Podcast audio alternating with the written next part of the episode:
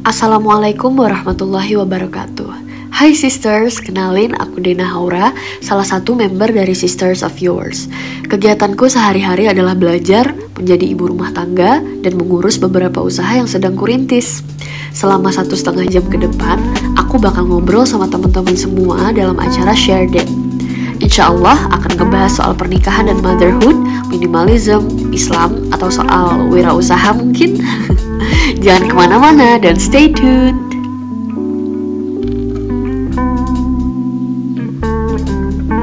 Nah, di sini aku pengen ngobrol soal seperti judulnya From Excessive to Minimalist.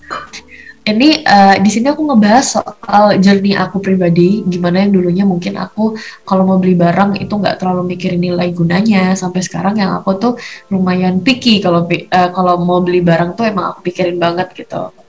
Mungkin sebagian orang udah mengalami proses yang aku jalanin juga gitu, atau bahkan ada yang lebih jauh, ada yang lebih luar biasa, dan semua ini kalau aku apa ya kalau aku bisa bilang inspirasinya itu banyak dari Rasulullah juga.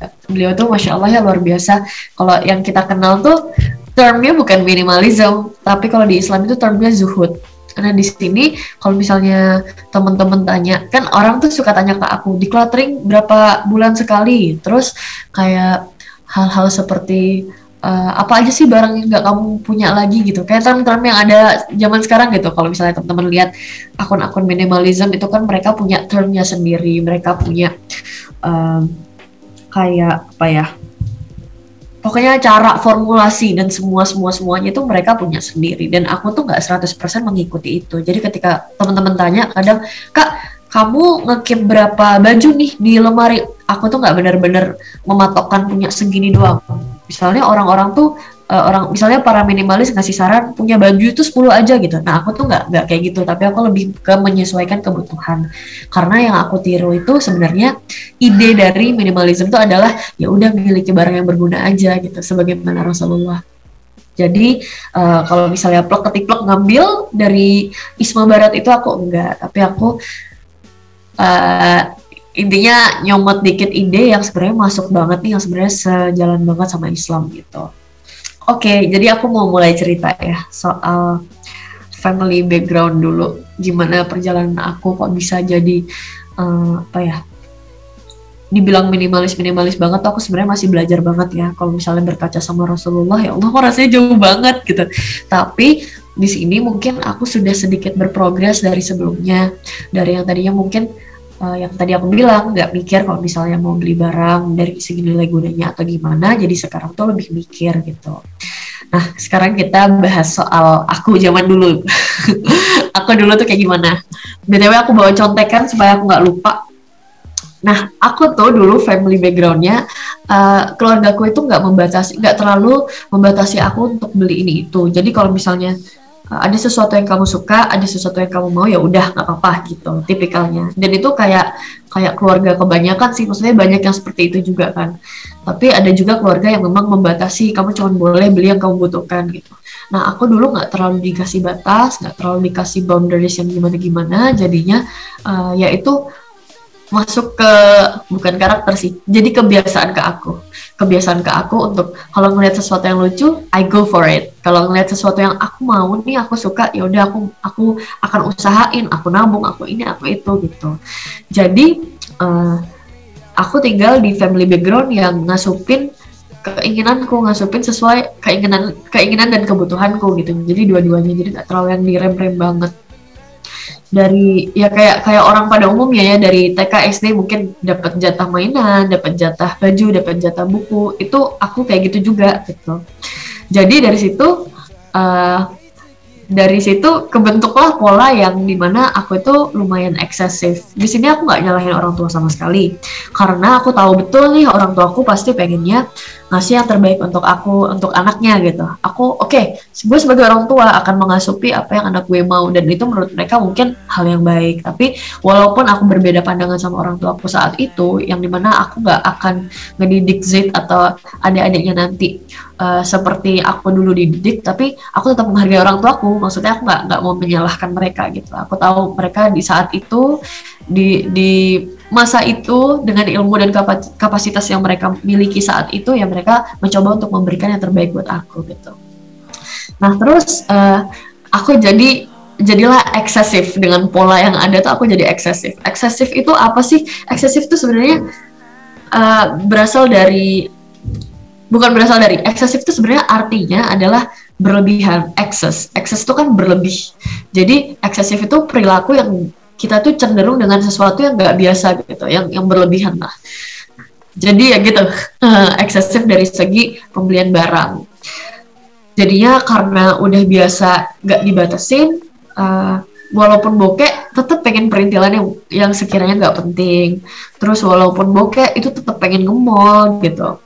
Uh, bahkan dulu aku mungkin salah satu apa ya, salah satu tempat di mana aku tumbuh yaitu sekolah itu juga mendukung ya, karena sekolah apalagi S D kan teman-teman ngalamin banget, S D itu sangat mempengaruhi pola pikir kita sebagai anak kecil saat itu, habit kita gimana kan, teman-teman kita itu kan sangat berpengaruh buat kita gitu kan, karena S D kita kayak jam jam tujuh sampai jam dua bareng sama teman-teman, sementara kalau kalau aku dulu pulang sekolah itu orang tua masih kerja, jadi banyak mempengaruhi aku sih kayak Uh, pola-pola teman-teman aku tuh gimana.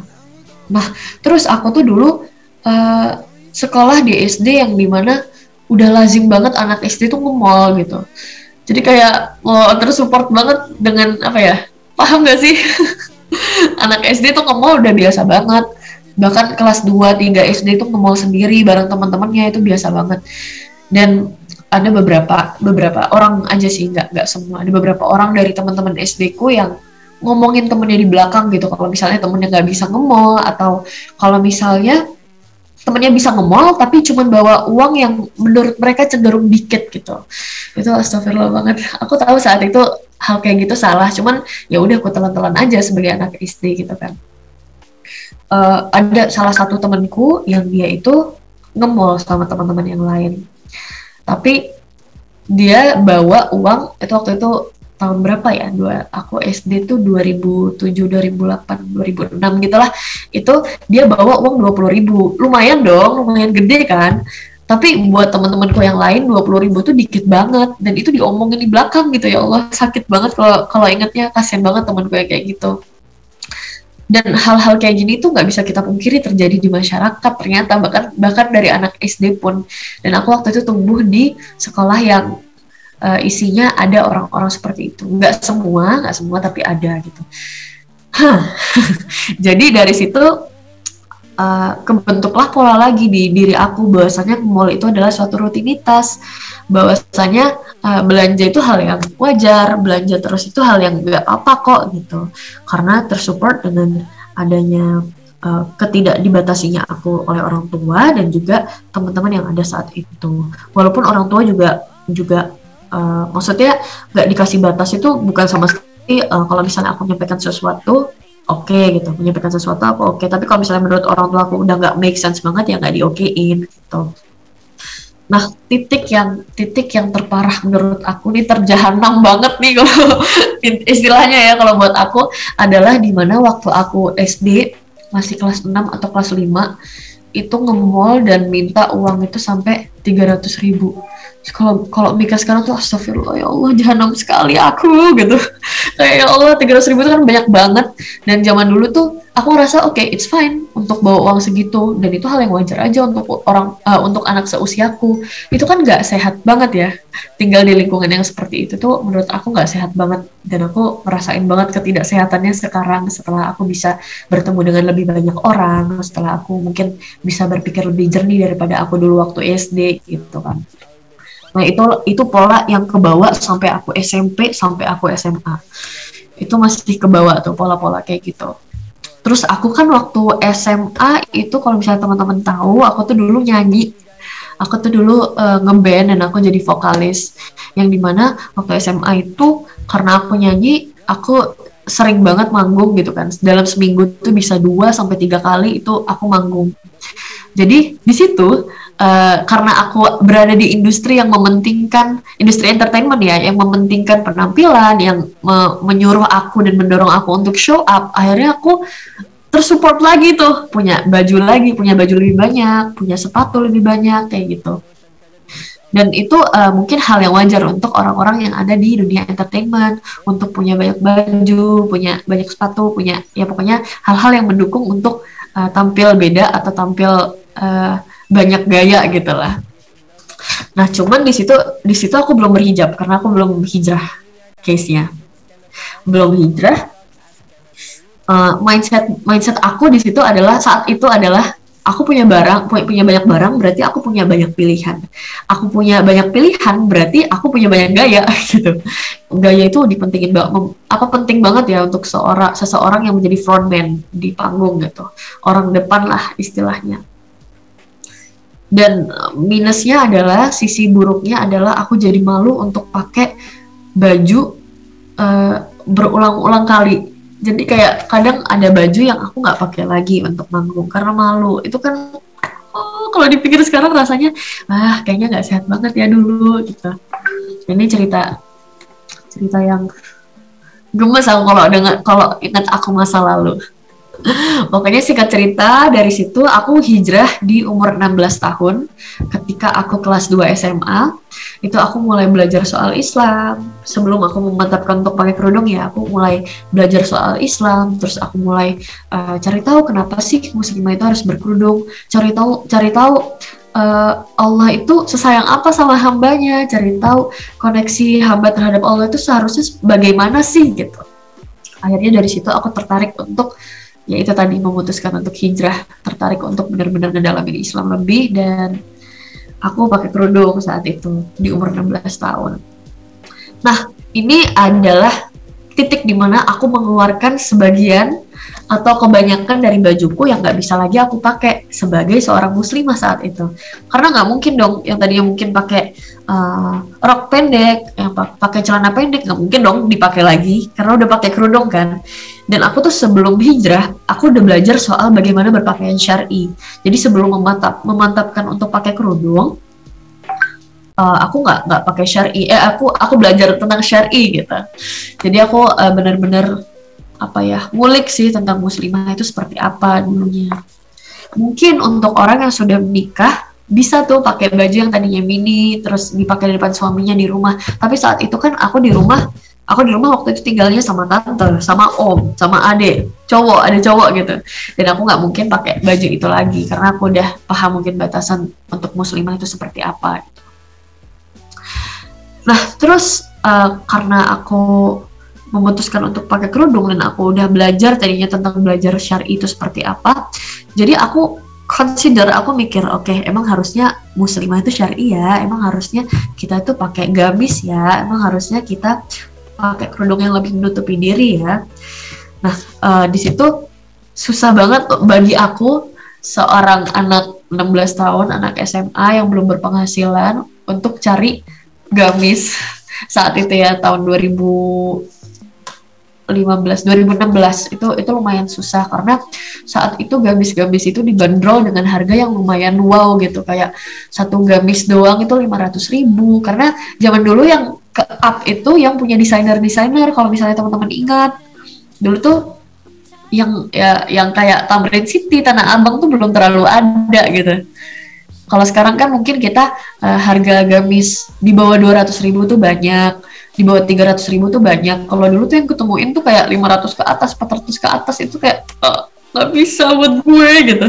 Atau dulu masih belum belum ini kan, maksudnya nggak mungkin lah aku beli beli semahal itu saat itu gitu. Terus juga uh, saat aku hijrah kan aku tadinya nyanyi, jadi kan aku punya sepatu-sepatu juga kan untuk nyanyi. Itu aku juga mulai mulai declutter, aku mulai keluar-keluarin karena karena ya aku nggak bisa pakai itu lagi gitu, aku mikirnya. Uh, yang tadinya banyak, jadi aku keep beberapa yang bisa dipakai untuk muslimah aja, muslimah friendly lah. Uh, tadi aku punya apa ya, mungkin sepatu tuh tadinya aku punya beragam. Jadi aku uh, sortir bener-bener kayak tinggal satu atau dua gitu yang bisa aku keep gitu saat itu. Nah uh, terus aku singkat cerita setelah aku hijrah, aku pindah, itu aku lulus S M A, aku pindah ke Jakarta, balik lagi. Jadi guys yang belum tahu, aku tuh lahir di Jakarta, terus aku besar di Surabaya, terus aku balik lagi ke Jakarta gitu. Jadi aku di Surabaya itu sekitar enam belas tahun di sana, tujuh belas tahun, lama ya. Tapi kalau ada acara apa-apa selalu ngumpulnya di Jakarta. Jadi uh, tinggal di sana, cuman kalau ada apa-apa bolak-balik bolak-balik gitu sih ke Jakarta. Nah, sekarang eh nah waktu umur tujuh belas itu setelah lulus S M A aku balik lagi ke Jakarta gitu. Cuman waktu itu karena aku kuliah, jadi aku tinggal di dorm, aku tinggal di asrama. Jadi gak ketemu sama saudara-saudara lainnya. Kayak berasa ini sih, berasa anak rantau lagi karena harus ngurus semuanya sendiri, kayak ditemenin orang tua. Karena waktu itu case-nya, uh, mamaku meninggal di, di umur aku sepuluh tahun. Terus papaku tuh tinggalnya nggak di Indo, papaku tinggal di Australia. Jadi emang waktu itu aku benar-benar ngurus apa-apa sendiri. Makanya tadi aku bilang aku tinggal tante, tinggal sama tante sama omku gitu. Terus uh, umur tujuh belas aku kuliah dan tinggal di asrama. Nah di situ ke trigger tuh, aku harus mengatur keuanganku sendiri. Yang tadinya mungkin diaturin, yang tadinya aku nggak mikir sama sekali, pos-pos keuangan tuh gimana. Aku mulai benar-benar uh, rombak dari awal tuh umur tujuh belas tahun. Papaku itu memang udah ngasih anak-anaknya uang jajan bulanan. Biasanya kan anak harian ya, anak harian atau mingguan gitu. Kalau kita dikasihnya bulanan itu dari aku S M P, supaya aku bisa ngatur. Tapi di sini karena aku tinggal semuanya sendiri, dimana aku sabun beli sendiri, shampoo beli sendiri, terus uh, transportasi aku ngurus sendiri. Di situ akhirnya kita rombak ulang banget nih. Yang di situ benar-benar aku rasa oke, okay, gue harus benar-benar atur nih. Uh, kayak gimana sih kalian keluar dari comfort zone yang tadinya nggak mikirin itu, atau yang tadinya mungkin mikirin tapi nggak sedalam dan nggak se apa besar itu ya tanggung jawabnya. Jadi akhirnya harus megang semuanya sendiri. Itu uh, challenging banget. Dan tadi aku rombak ulang akhirnya. Nah setelah aku dapet uh, nah aku rombak ulangnya tuh gini. Jadi aku coba untuk makan di sekitar kampusku. Oke, dapat sekali makan harganya segini, dikali tiga. Terus aku pokoknya aku totalin semua. Aku ke Alfamart, Indomaret. Terus aku uh, lihat shampoo ini harganya berapa. Terus odol ini harganya berapa. Aku fotoin, aku catat, catat, catat. Akhirnya ketemu tuh, ketemu pengeluaran uh, sebulan itu aku berapa. Nah di situ aku mikir, wah, kayaknya pengeluaran gue gede banget ya, sebagai anak nyusahin banget gitu loh. Rasanya kayak gitu. Oh ya Allah, ternyata uh, hidup gini ya, gede ya ternyata life cost seseorang gitu. Apalagi tadinya aku di Surabaya, karena aku yang aku tahu adalah harga Surabaya, terus tiba-tiba tinggal di Jakarta, itu lumayan kaget dengan harganya. Yang dulu aku beli di warung nih dulu ya di Surabaya, aku beli Milo itu kayak dua ribu dapet di tahun itu ya dua ribu lima belas. Ini tuh di, di sekitaran kampusku satu Milo tuh enam ribu. Itu tuh kayak oh tidak. Jadi kayak ngerasa kaget banget kan dengan perubahan yang ada, karena itu kayak berkali-kali kali lipat. Nah karena aku ngerasa uh, gede ya pengeluaran seorang anak tuh besar gitu, dan aku ngerasa ada beban moral di situ sebagai anak. Uh, akhirnya aku ngeset pemikiran aku bahwa gue harus pinter ngurus keuangan, nggak boleh boros, nggak boleh boros, harus pinter, harus dicatat semuanya, harus tertata dan harus rapih. Nah di situ tuh uh, akhirnya di situ aku mengupayakan untuk gimana caranya aku untuk uh, hidup lebih tidak boros lagi, hidup lebih minim lagi, hidup dengan menyesuaikan kebutuhan. Gitu. Uh, yang pertama caraku caraku untuk mengelola keuangan itu adalah aku bikin monthly financial planner. Jadi uh, bulanan itu kayak gimana, pengeluaran berapa, pemasukan berapa, pemasukan di awal sebagai uang jajan, dan pengeluaran tiap harinya tuh berapa. Nah di situ uh, aku apa ya bekerja sama sama papaku untuk tiap bulan, Pak aku kasih nih financial plannerku seperti apa, pengeluaran uh, expensesku berapa bulan lalu dikasih. Jadi jadi ketika ada expense lebih, kayak papaku nanya ini buat apa nih, ini buat apa nih gitu. Jadi kayak ada remnya gitu loh. Walaupun kita jauh, tapi uh, papaku tetap akhirnya berusaha untuk uh, kerja sama-sama aku untuk saling rem gitu, untuk untuk ya ngebimbing lebih di hal itu, di, di hal keuangan gitu. Terus yang kedua, aku mencoba untuk memanfaatkan barang-barang yang ada, karena nggak tega kalau harus beli. Di situ uh, teman-teman ingat gak sih tahun dua ribu lima belas tuh lagi awal-awal Gojek rame banget kan? Nah, aku tuh sering banget naik Gojek. Kalau misalnya ada urusan kampus atau urusan organisasi atau apa, aku tuh sering naik Gojek. Nah, di situ kan kita dapat masker ya. Ya kan? Dulu awal-awal Gojek dapat masker. Aku tuh sampai se mencoba untuk hem se sebegitu mencobanya untuk hemat, sampai tali maskernya itu ku jadiin untuk kunciran, ketika kunciranku hilang, terus kayak banyak deh yang kayak aku coba recycle recycle eh bukan recycle aku coba untuk pakai ulang pakai ulang pakai ulang sampai sampai tali masker pun aku pakai untuk kunciran gitu, saking aku kayak takut untuk borosnya. Aku berusaha untuk hematnya karena beban moral yang mungkin tadi aku dapat sebelumnya ya, sebagai anak yang tadinya aku nggak tahu pengeluaranku berapa, tiba-tiba tahu wah aku harus menanggung aku sebegininya gitu. Itu rasanya kayak deep down inside tuh wah nggak bisa nih, gue harus nolong orang tua juga, nggak bisa yang leha-leha, nggak bisa santai-santai doang, nggak belajar untuk hemat gitu. Nah itu uh, cerita meminimalisir aku yang part satu. Part dua-nya itu adalah ketika berjalannya ke kehidupan kuliah. Aku kan ikut organisasi di dalam dan di luar kampus. Jadi aku lumayan ketemu sama banyak-banyak orang gitu. Dari dari orang yang mungkin backgroundnya sama kayak aku, backgroundnya berbeda, atau bahkan orang-orang yang keren-keren banget, yang luar biasa, yang dewasa gitu, yang tua banget sebelum waktunya. Itu aku ketemu banyak orang seperti itu, yang akhirnya aku, karena aku ketemu sama banyak orang keren, aku ketemu sama banyak orang yang ketika ketemu tuh gila, gue kayak baca satu dua buku gitu ketika ketemu dia, yang yang benar-benar apa ya, cerita hidup dia tuh menginspirasi, bahkan ketemu doang itu menginspirasi tuh ada orang-orang seperti itu. Nah karena aku ketemu sama orang-orang keren kayak gitu, akhirnya aku uh, bikin mindset bahwasanya aku harus jadi orang yang mau susah. Aku harus punya mentality mentality yang nggak boleh tempe gitu, nggak boleh nggak boleh ngeluh, nggak boleh dikit-dikit oe gitu loh. Jadi di situ aku ke support banget sama circle yang waktu itu aku melingkupi diri di situ. Jadi uh, ini buat teman-teman yang juga masih kuliah atau yang nggak kuliah, itu penting banget circle, bener-bener ngebus pemikiran kita, bener-bener ngebus uh, daya apa ya, daya apa daya kita untuk bisa bertahan hidup tuh ngebus banget. Apalagi kalau dikumpulin sama teman-teman yang beriman ya. Nah waktu itu aku ketemu sama uh, seseorang, dia cowok, teman aku sampai sekarang. Dia itu di umur sembilan belas tahun, ini aku menceritakan kedewasaan dia aja ya. Dia itu di umur berapa ya dia? Enggak, sebelum sembilan belas tahun dia di umur sepuluh tahun kayaknya itu ditinggal ayahnya, meninggal. Dan dia kayak uh, ngerawat ayahnya banget, terus nemenin ayahnya keluar kota untuk berobat segala macamnya. Terus uh, setelah ayahnya meninggal, dia tuh keluarganya mengalami keterpurukan ekonomi. Di situ cerita bangkitnya dia itu ngebus aku banget untuk kayak oke, okay, nggak boleh lenje loh gitu. Cerita ceritanya dia itu akhirnya dia di umur enam belas tahun yang masih sekolah itu dia bikin warung, bikin ini itu ini itu yang yang benar-benar dia itu nggak, dia keep moving gitu, dia nggak mau berhenti di situ aja. Dia tuh pengen pengen support orang tuanya, dia pengen uh, apa ya, nggak mau nggak mau ibunya kerja lagi, nggak mau ibunya bersusah payah untuk menghidupin Uh, dia dan adik-adiknya lagi, kalau bisa ada di gue gitu, mindset dia saat itu.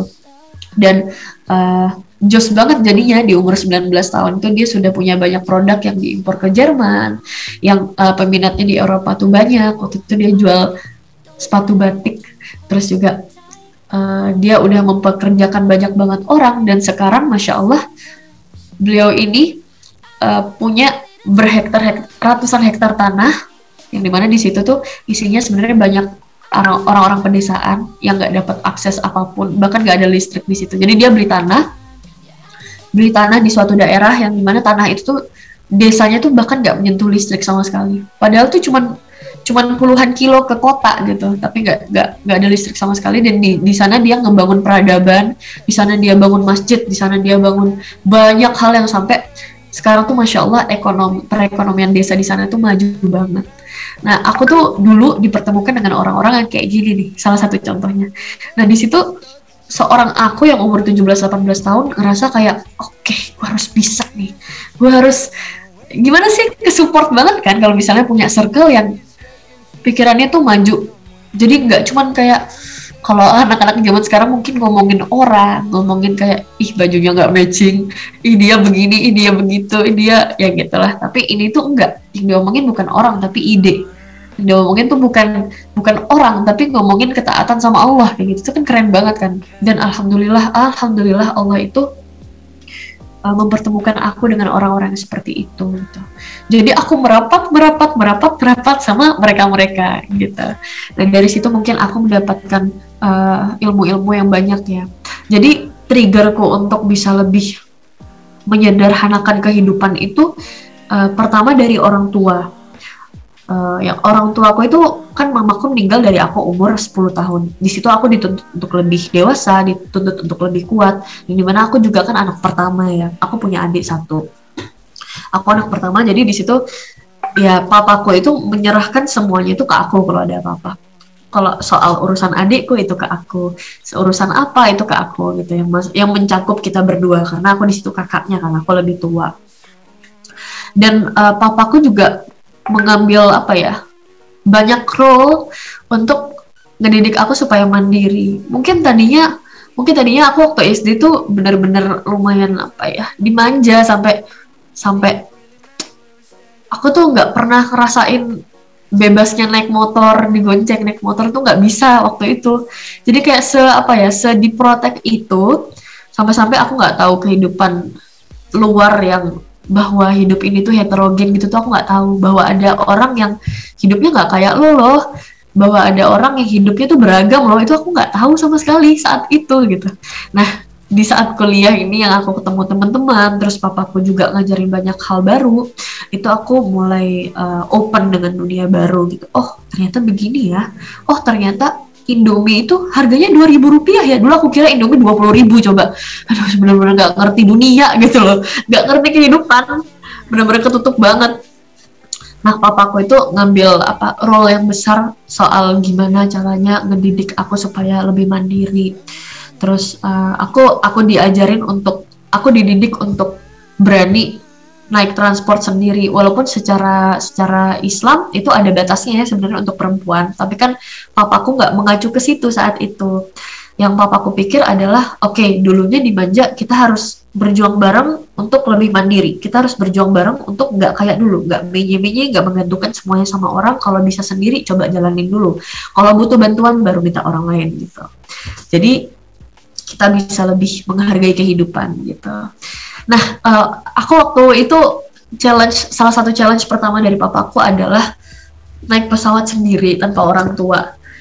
Itu aku naik pesawat tanpa orang tua pertama kali di umur dua belas tahun. Mungkin bagi sebagian orang itu biasa aja, karena banyak anak yang kayak dari umur sepuluh tahun tuh bolak-balik sana sini sana sini. Tapi buat aku yang tadinya ditemenin terus, besok ada kan ini mah untuk Patu Karim. Bukan mama ngomong. Nah, suaranya masuk. Iya, jadi gitu. Mungkin uh, buat sebagian orang biasa aja, tapi itu tadi aku kan dulunya ditemenin terus, terus diprotek gitu. Jadi itu hal yang gak biasa menurut aku. Walaupun banyak sih pertentangan juga dari orang tua, eh dari keluarga. Umur dua belas tahun, cewek masih kecil dilepas gitu. Tapi papaku tuh kayak bisa, bisa, bisa, anak gue bisa, anak gue bisa gitu. Terus juga uh, waktu aku umur tujuh belas tahun, aku kan dari Surabaya naik pesawat ke Jakarta. Itu papaku itu anti banget, ngelarang aku banget untuk naik taksi ke tempat tujuan. Dari airport ke, ke tempat tujuan tuh kan biasa orang naik taksi, itu oleh wajar kan, biasa aja. Tapi papaku tuh mikir, no, kamu harus, kamu harus uh, naik Kopaja, kamu harus naik bus, kamu harus nyobain, kamu harus tahu jalan, kamu harus ngelihat gimana keadaan Kopaja itu gimana. Dan kamu harus saving, karena naik naik taksi itu ratusan ribu kan, dua ratus ribu ke atas kalau misalnya kita kalau uh, kalau dari tempat, dari airport ke tempatku. Tapi kalau naik Kopaja kamu itu bisa cuma tiga puluh ribu gitu. Ini kamu harus belajar. Jadi melek dunia banget. Aku jadi kayak ngerasa my life is an adventure gitu. Kayak sih kayak asik banget ngerasa ditantang dan aku di situ. Uh, aku aku pertama kali naik Kopaja saat itu, terus aku juga nyoba naik bus kemana-mana, aku naik angkot, itu tuh pengalaman yang priceless untuk aku sih, gitu. Uh, terus aku pernah waktu itu uh, mau balik ke Surabaya, mau ke airport, ke Jakarta, tapi papaku itu dari Depok, dari Depok rumah saudaraku. Tapi papaku itu bilang ke aku, kamu nggak boleh naik taksi. Lagi-lagi nggak boleh naik taksi ya. Bilang ke papaku, kamu nggak boleh naik taksi. Uh, kamu coba cari, Dena coba cari bis gitu. Yang di situ aku nggak tahu sama sekali rutenya. Bis itu kemana, arahnya kemana, cara bayarnya gimana. Itu aku nggak nggak tahu karena beda sama sistem yang dari airport ke tempat tujuan. Ini ini dari rumah ke airport beda sistem, aku nggak ngerti. Uh, karena aku dari rumah saudaraku itu sempat ada kayak pergolakan batin. Dari, eh bukan pergolakan batin, sempat ada clash dari keluarga. Gimana sih kayak kita punya ponakan, aku ponakannya ya, aku sebagai ponakannya. Kita punya keponakan, disuruh sama ayahnya, dia masih tujuh belas tahun, disuruh sama ayahnya untuk naik Kopaja, geret koper yang lumayan gede mungkin, sendirian naik turun bis yang nggak tahu jalan sama sekali, nggak pernah tahu Depok. Itu kan mungkin agak berat ya untuk keluargaku yang di Depok.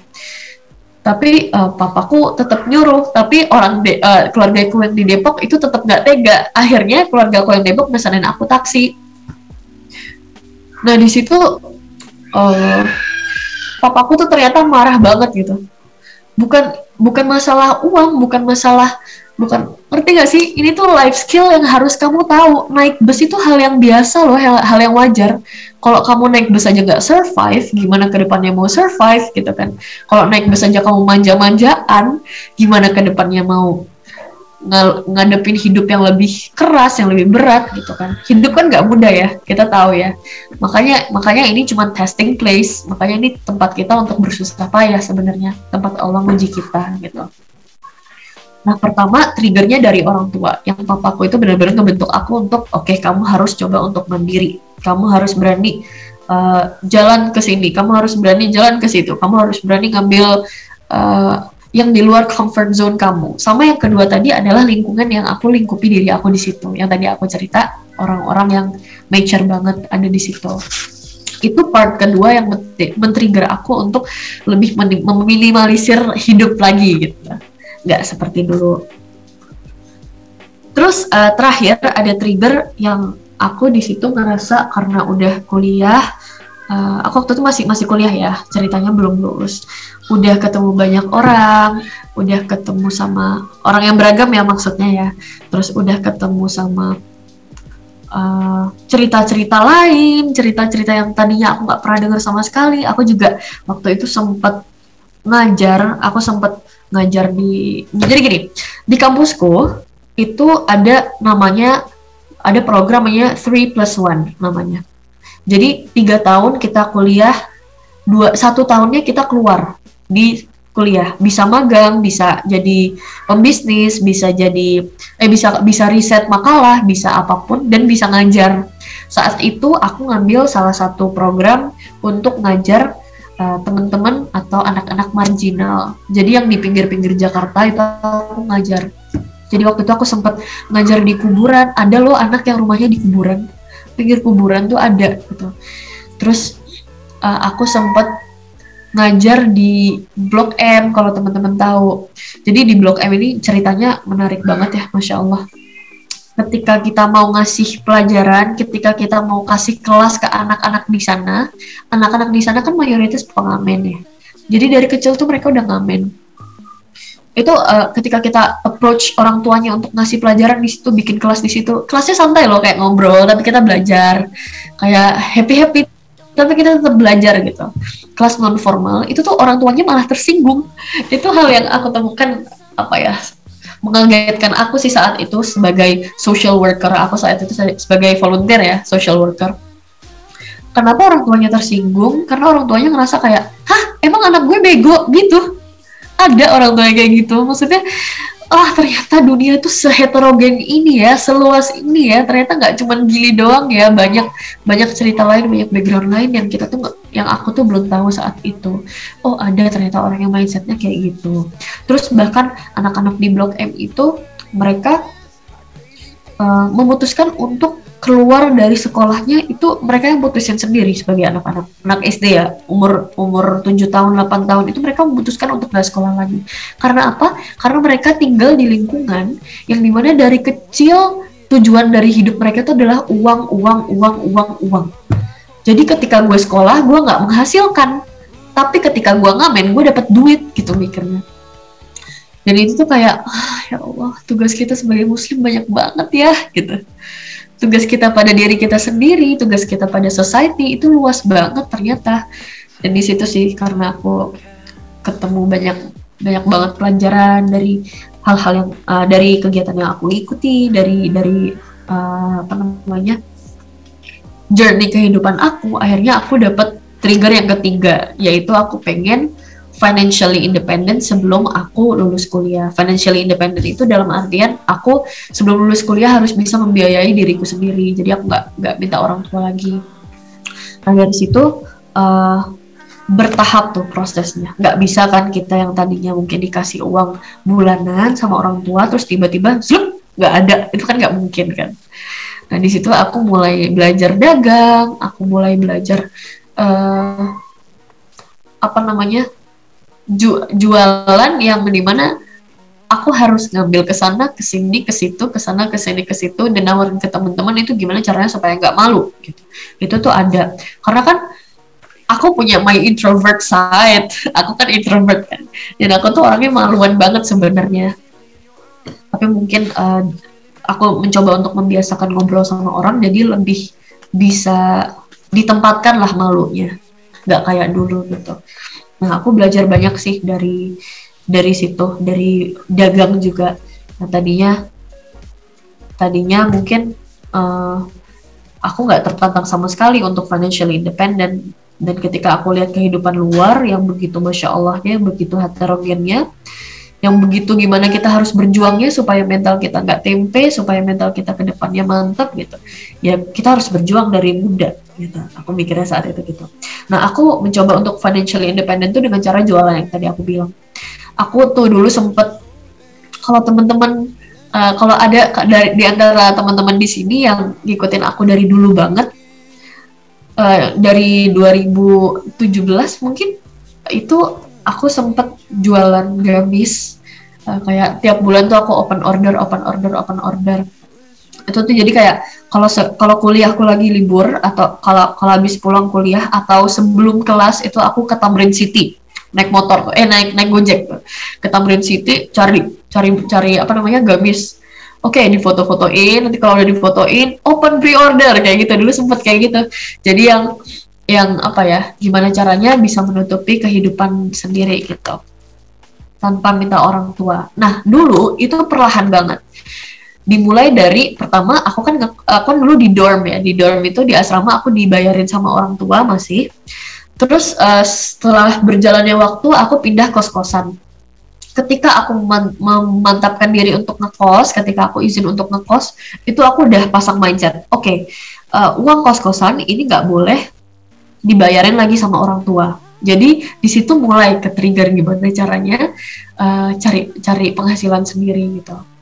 Nah karena nggak boleh, karena aku bermindset nggak boleh di di ini lagi dibayarin lagi sama orang tua, aku sampein itu ke papaku langsung sebelum aku ngekos. Jadi ketika kita ngomong langsung itu jadi komitmen dong ya kan, karena udah jadi berbentuk komitmen, jadi struggle-nya bener-bener harus konsisten, karena kalau enggak ya aku kemakan omonganku sendiri ke orang tua gitu. Jadi kayak nanya sih ke diri sendiri, mana nih Dena yang tadinya yang katanya mau meringankan uh, uh, nggak survive sendiri, mana nih gitu, kok nggak kok nggak working gitu. Akhirnya uh, mulainya awalnya dari ngekos nggak minta bayarin orang tua. Terus yang kedua mulai minta potong uang jajan setengah gitu. Dari situ potong lagi, potong lagi sampai akhirnya pah kakak udah nggak mau minta uang dari papa. Itu terjadi alhamdulillah, Allah bimbing aku sebelum lulus kuliah gitu. Terus um, itu kan terminimalisir lagi kan dari situ. Karena cari uang tuh kan nggak mudah ya. Kita tahu maksudnya maksudnya ada perjuangannya di situ. dari situ kita nggak bisa hura-hura dong. Kita harus tahu mana kebutuhan dan keinginan kita. Kalaupun kita ingin memenuhi keinginan keinginan kita, nggak apa-apa sekali dua kali. Tapi kalau tiap hari, itu kan boros namanya, itu eksesif lagi-lagi. Nah, aku nggak mau mencapai titik yang dulunya sudah aku uh, apa ya, coba untuk hijrah dari situ, yaitu eksesif jadi lebih minimalis gitu. Terus, oh sorry, itu tadi masih part dua. Yang part tiga adalah ketika papaku uh, memutuskan untuk pindah ke Indonesia dan tinggal tinggal di sini terus gitu. Tadinya kan mau mau tinggal di Aussie terus, tapi akhirnya memutuskan untuk pindah di Indonesia, ke Indonesia. Dan ketika kita reunited, ketika kita ngumpul lagi nih bareng-bareng, itu jadi trigger tersendiri buat aku. Karena kalau misalnya teman-teman ada nih yang pernah dengerin podcastku, aku di podcast tuh pernah bilang bahwasanya ketika papa pulang, papaku tuh kan pulang untuk selamanya ya, maksudnya di Indonesia. Itu papaku cuma bawa satu koper yang lumayan besar sama satu tas laptop. Udah, kayak gitu. Aku sebagai seorang yang mungkin lemari itu ada isinya, itu kerasa, hah, papa bawa apa aja? Ini kan pindah selamanya gitu loh. Nah itu tuh Masya Allah jadi jadi pukul, bukan pukulan, jadi inspirasi sama papaku. Ternyata papaku tuh bajunya nggak uh, sampai eh cuman kayak nggak sampai lima belas lah, dan itu udah mencakup baju pergi, baju ini, baju itu, baju kondangan, itu udah udah mencakup semuanya.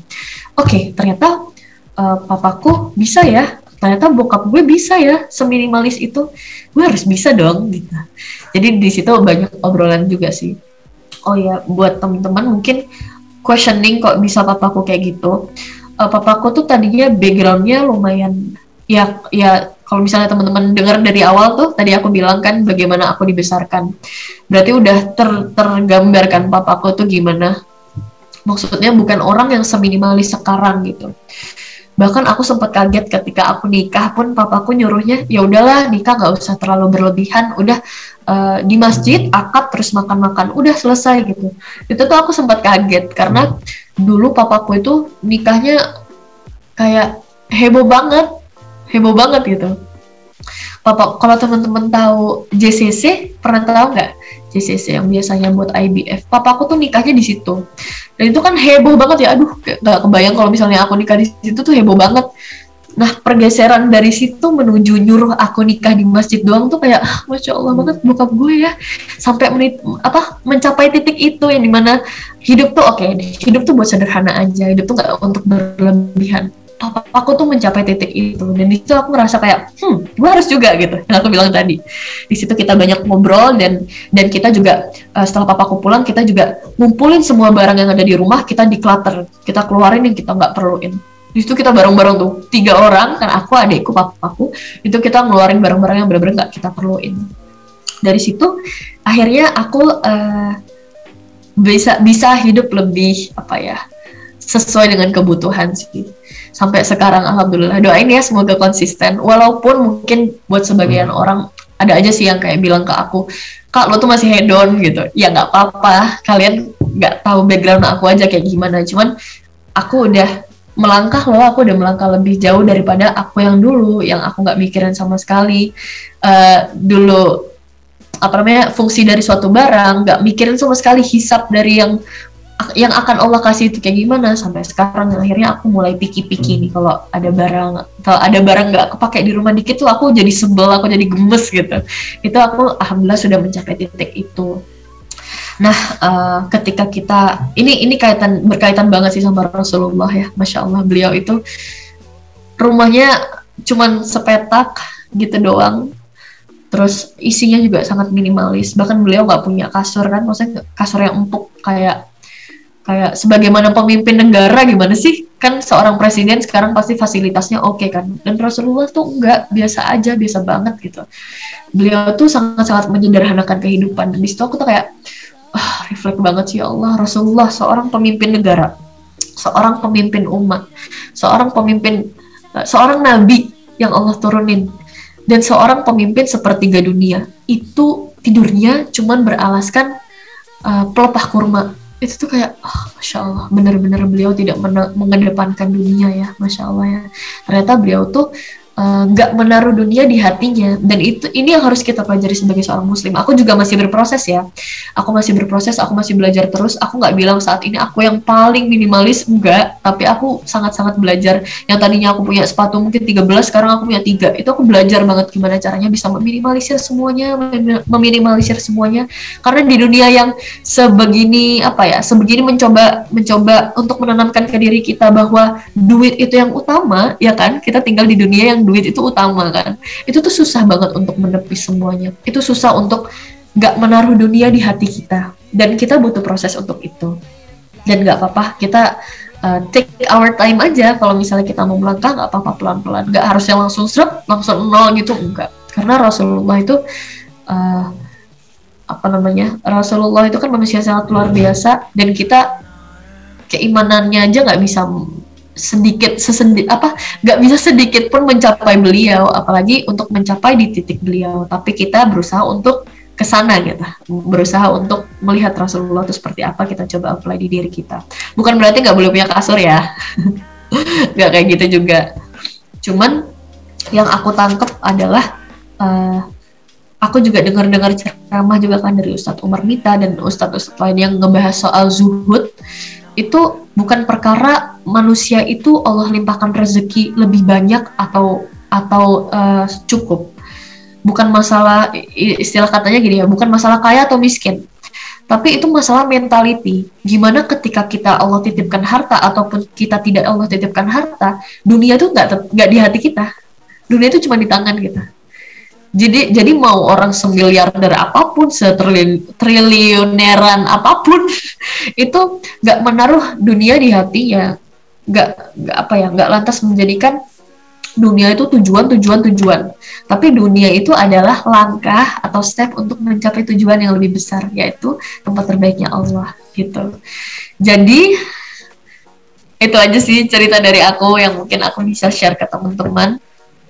Ya uh, intinya konsep minimalism yang aku gembor-gemborkan sekarang itu adalah uh, tren atau term saat ini yang sebenarnya itu udah jauh Rasulullah tuh ajarin sama kita soal zuhud, soal bagaimana nggak meletakkan dunia di hati kita. Bukan perkara jumlahnya, karena akan ada orang yang butuh baju uh, dua puluh misalnya. Kalau misalnya dia atlet gimana? Sehari bisa ganti baju tiga kali, kan bisa aja kan. Ada orang yang butuh baju dua puluh, tapi ada orang yang baju delapan aja cukup gitu. Nah, jadi bukan masalah jumlah, bukan masalah mahal murah, bukan masalah bukan masalah jumlah dan kualitas, tapi masalah bagaimana kita menganggap dunia itu, bagaimana kita menganggap barang-barang itu. Apakah ada tempatnya barang-barang itu di hati kita? Apakah barang-barang itu menyilaukan diri kita, menyilaukan mata kita dari kehidupan dunia ini atau enggak? Karena sebenarnya kan kita tempat kembalinya nanti kan lebih kekal ya. Jadi ya itu aja sih dari aku. Uh, bismillah, bismillah ya, kita jalan bareng-bareng, kita belajar bareng-bareng gimana caranya kita menempatkan dunia itu enggak lagi di hati kita, tapi di tangan kita. Dan itu butuh proses, dan enggak apa-apa, mari berproses bareng.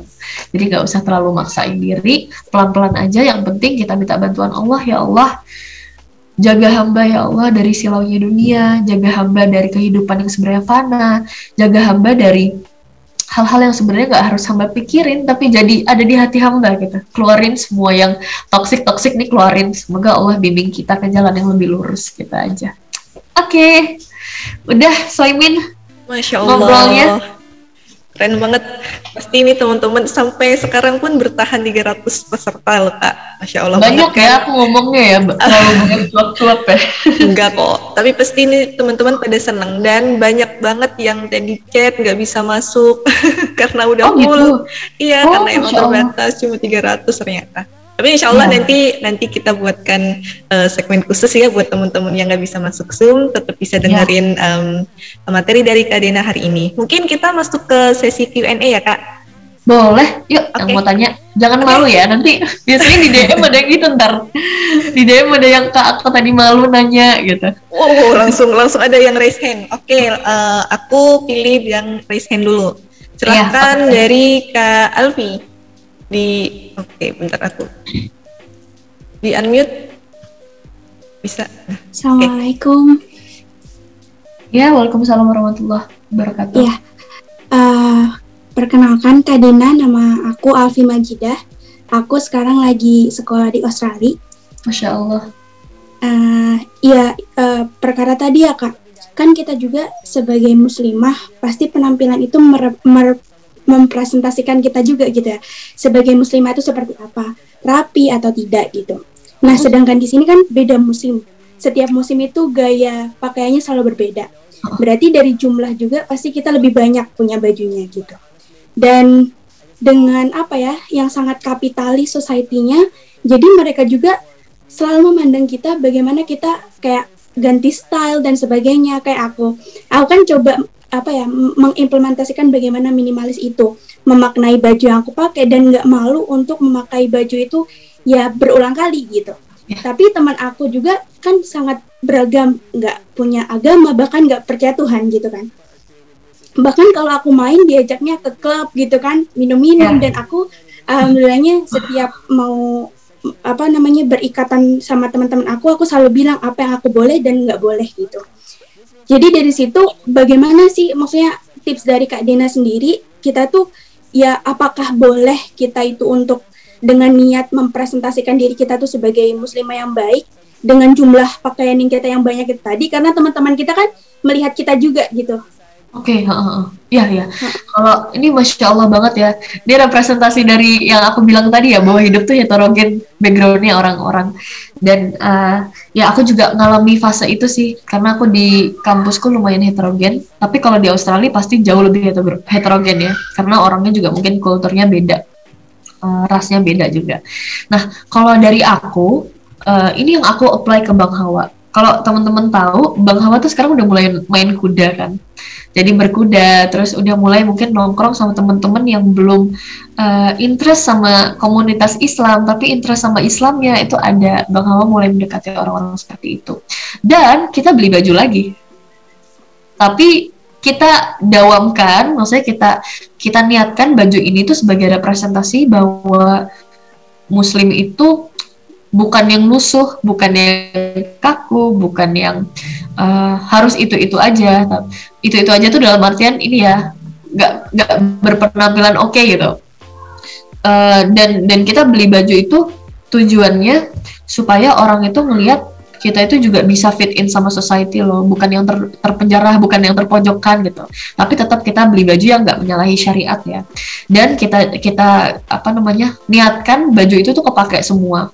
Jadi kalau dari aku sih, as long as baju itu tuh kepake semua, baju itu tuh nggak yang nggak yang uh, kamu tinggalin gitu aja, itu nggak apa-apa banget, nggak apa-apa banget. Dan jangan lupa minta bimbingan Allah juga, ya Allah niat hamba begini gitu, supaya nantinya kita nggak terkecoh juga. Karena kita sebagai cewek kalau ngelihat baju belanja dikit aja rasanya kayak aduh gemes gitu nggak sih?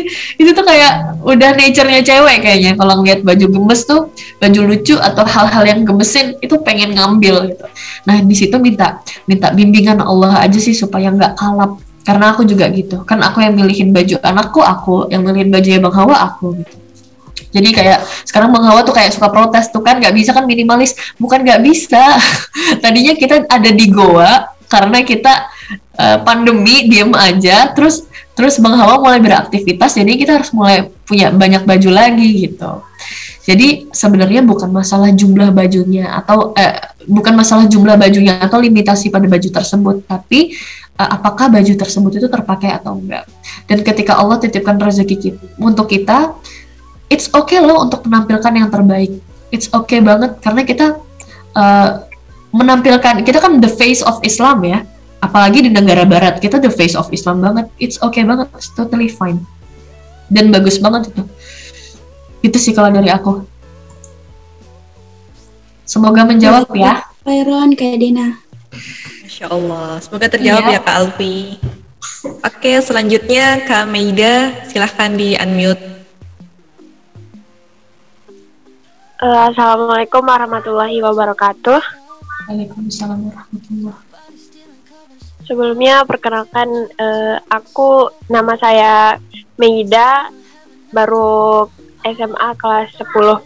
Itu ini mas. Mau nanya Kak.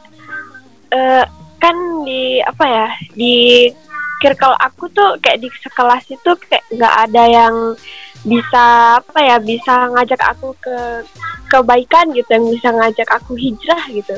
Nah gimana nih, di circle kita tuh kayak sama sekali nggak nemu gitu, mana ya orang yang bisa aku jadiin teman gitu, mana ya yang bisa aku omongin gitu, yang bisa ngomong baik-baik gitu, yang ya jadi kayak kalau di kelas tuh kayak susah gitu. Bukan di kelas aja sih Kak, di luar juga kayak lingkungan aku tuh kayak kebanyakan toksik gitu, apalagi eh, sahabat aku sendiri tuh kayak susah banget buat aku kendaliin diri aku biar nggak ngikut gitu sama sahabat aku gitu. Kayak gitu sih Kak, minta sarannya supaya eh, gimana sih cara nemuin temen yang emang bener bawa kita hijrah gitu, bukan cuma kayak cuma depannya aja gitu, malah ada yang kayak penampilannya bagus tapi kayak masih bisa ngomongin orang gitu. Gimana sih Kak, mohon penjelasannya. Oke, okay.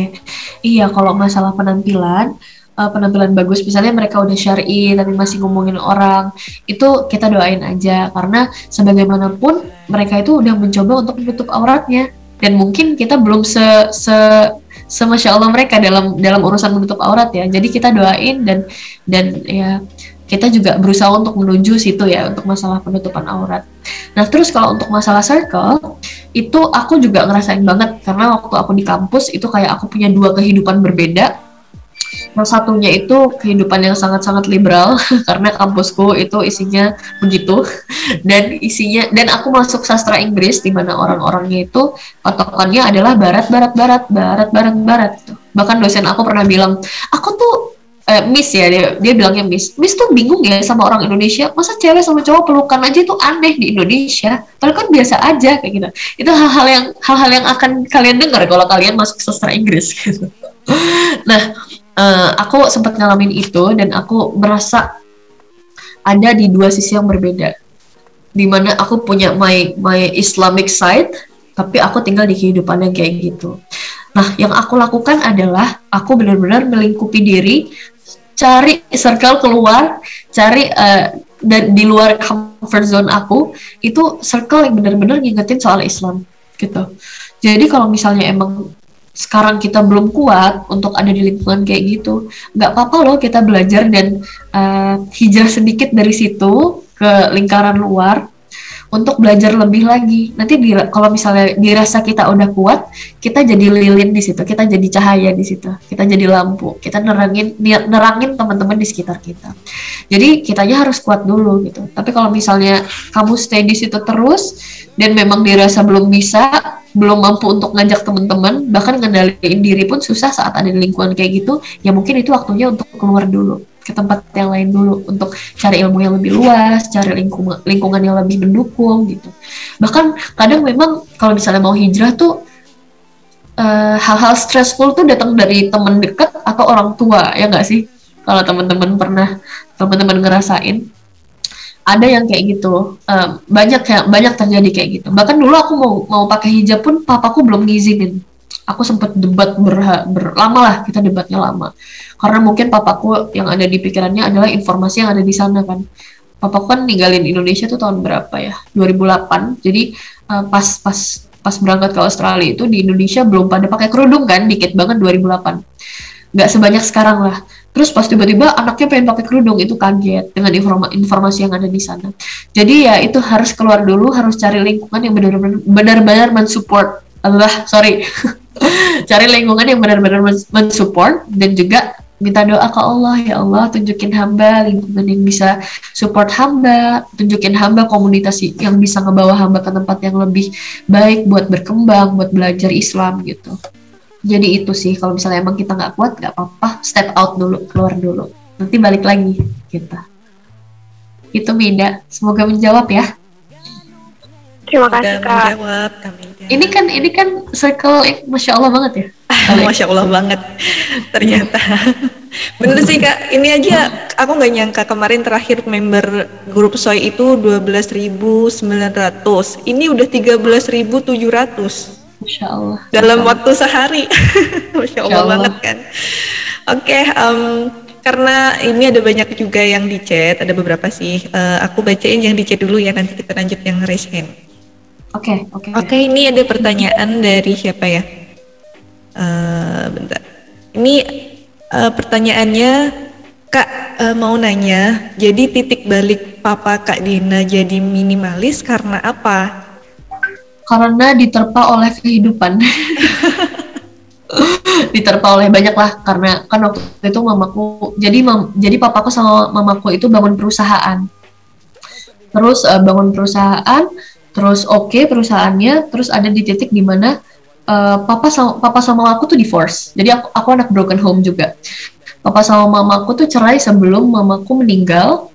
Jadi keadaannya ya gitu, jatuh bangun secara ekonomi. Akhirnya papaku kerja ke Australia lagi gitu. Nah dulu papaku dari muda itu uh, udah sekolah dan seko sekolah di Australia, terus kerja juga sempat di Australia, terus pulang untuk menikah dan meniti hidup sama mamaku. Nah setelah cerai akhirnya papaku balik lagi ke Australia gitu. Mungkin dari situ ngerasain ya uh, struggle dari kehidupan tuh kayak gimana gitu. Karena papaku tuh tinggal di keluarga yang juga memfasilitasi semuanya, jadi kayak baru kerasanya mungkin di situ ketika setelah cerai itu jatuh bangunnya kerasa banget gitu. Jadi itu titik balik papaku sih yang aku lihat. Gitu. Oke. Okay. Uh, so I mean, ya. Yeah. Kayaknya satu lagi, it's okay nggak? Oke okay, boleh boleh. Dari soalnya, ini. Uh -uh. Satu yeah. pertanyaan dari chat aja ya. Ini kebetulan yeah, tentang boleh. Dari Kak Adinda. Um, Assalamualaikum Kak Den, aku Adinda mau nanya, gimana cara buat nasihatin ibu kita kalau mau decluttering?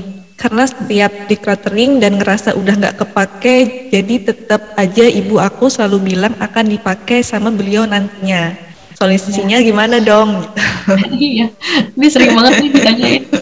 Sering banget. Mungkin uh, kitanya udah mau mencoba untuk lebih minimalis, tapi orang tua masih Uh, ngekip-ngekip barang. Itu hal yang apa ya, nggak bisa serta-merta kita mock gitu aja kayak orang tua, mah aku mau gini, itu nggak bisa, nggak bisa langsung kayak gitu. Tapi mungkin kita coba ajak ngobrol heart to heart yang deep, gimana sih seorang muslim, atau kalau misalnya ibunya belum, kan ada ya mungkin sebagian teman-teman di sini yang ibunya belum tertarik soal Islam, nggak apa-apa kita obrolin dari segi pemikiran baratnya aja dulu, kayak mah ternyata secara psikologis kalau kita punya barang terlalu banyak yang nggak kepake, itu akan memenuhi pikiran kita loh, itu pengaruh loh ke kesehatan mental kita. Ajak deep talk aja dulu, uh, usahain heart to heart, karena kalau enggak nanti jatuhnya emosi, jatuhnya kayak kok lo ngajarin gue sih gitu. Karena orang tua uh, pasti akan merasa kayak gitu kalau anaknya ngomong sesuatu, minta sesuatu secara tiba-tiba, apalagi bentuknya perlawanan. Jadi memang kita harus bridging dulu, harus pendekatan. Gimana sih kayak kita mau mau kayak mau nikah aja sih orang, kan nggak mungkin nggak pernah ngomongin pernikahan, kita tiba-tiba ngomong ke orang tua, Pah, aku mau nikah, kan nggak mungkin kan, pasti ada bridgingnya dulu supaya orang tua tuh nggak kaget, supaya orang tua tuh tahu background dari uh, atau alasan dari hal yang mau kita lakuin tuh apa. Jadi ajak obrol dulu. Tapi kalau misalnya memang udah diajak obrol, terus kita juga udah berdoa ke Allah untuk uh, nyampein ke orang tua apa yang kita mau, tapi ternyata belum, ya udah nggak apa-apa. Itu jadikan itu sebagai bentuk ketaatan, ketaatan kita sama orang tua. Yang penting kita udah berusaha. Tapi jangan jangan kayak mock duluan ya, jangan kayak minta duluan, jangan bukan minta, jangan kayak bentak duluan di awal. Jadi harus P D K T gitu, supaya orang tua bisa nerima. Gitu sih. Oke, Masya Allah, Insya Allah udah kejawab ya tadi yang nanya. Berhubung ini pertanyaan terakhir, um, mungkin Uh, karena udah beberapa di tempatnya juga udah masuk waktu maghrib ya Kak. Ini oh, kita ya. uh, uh, um, udah cukup satu pertanyaan terakhir tadi ya berarti. Boleh. Uh, Oke okay, kalau gitu uh, mungkin kita cukupkan.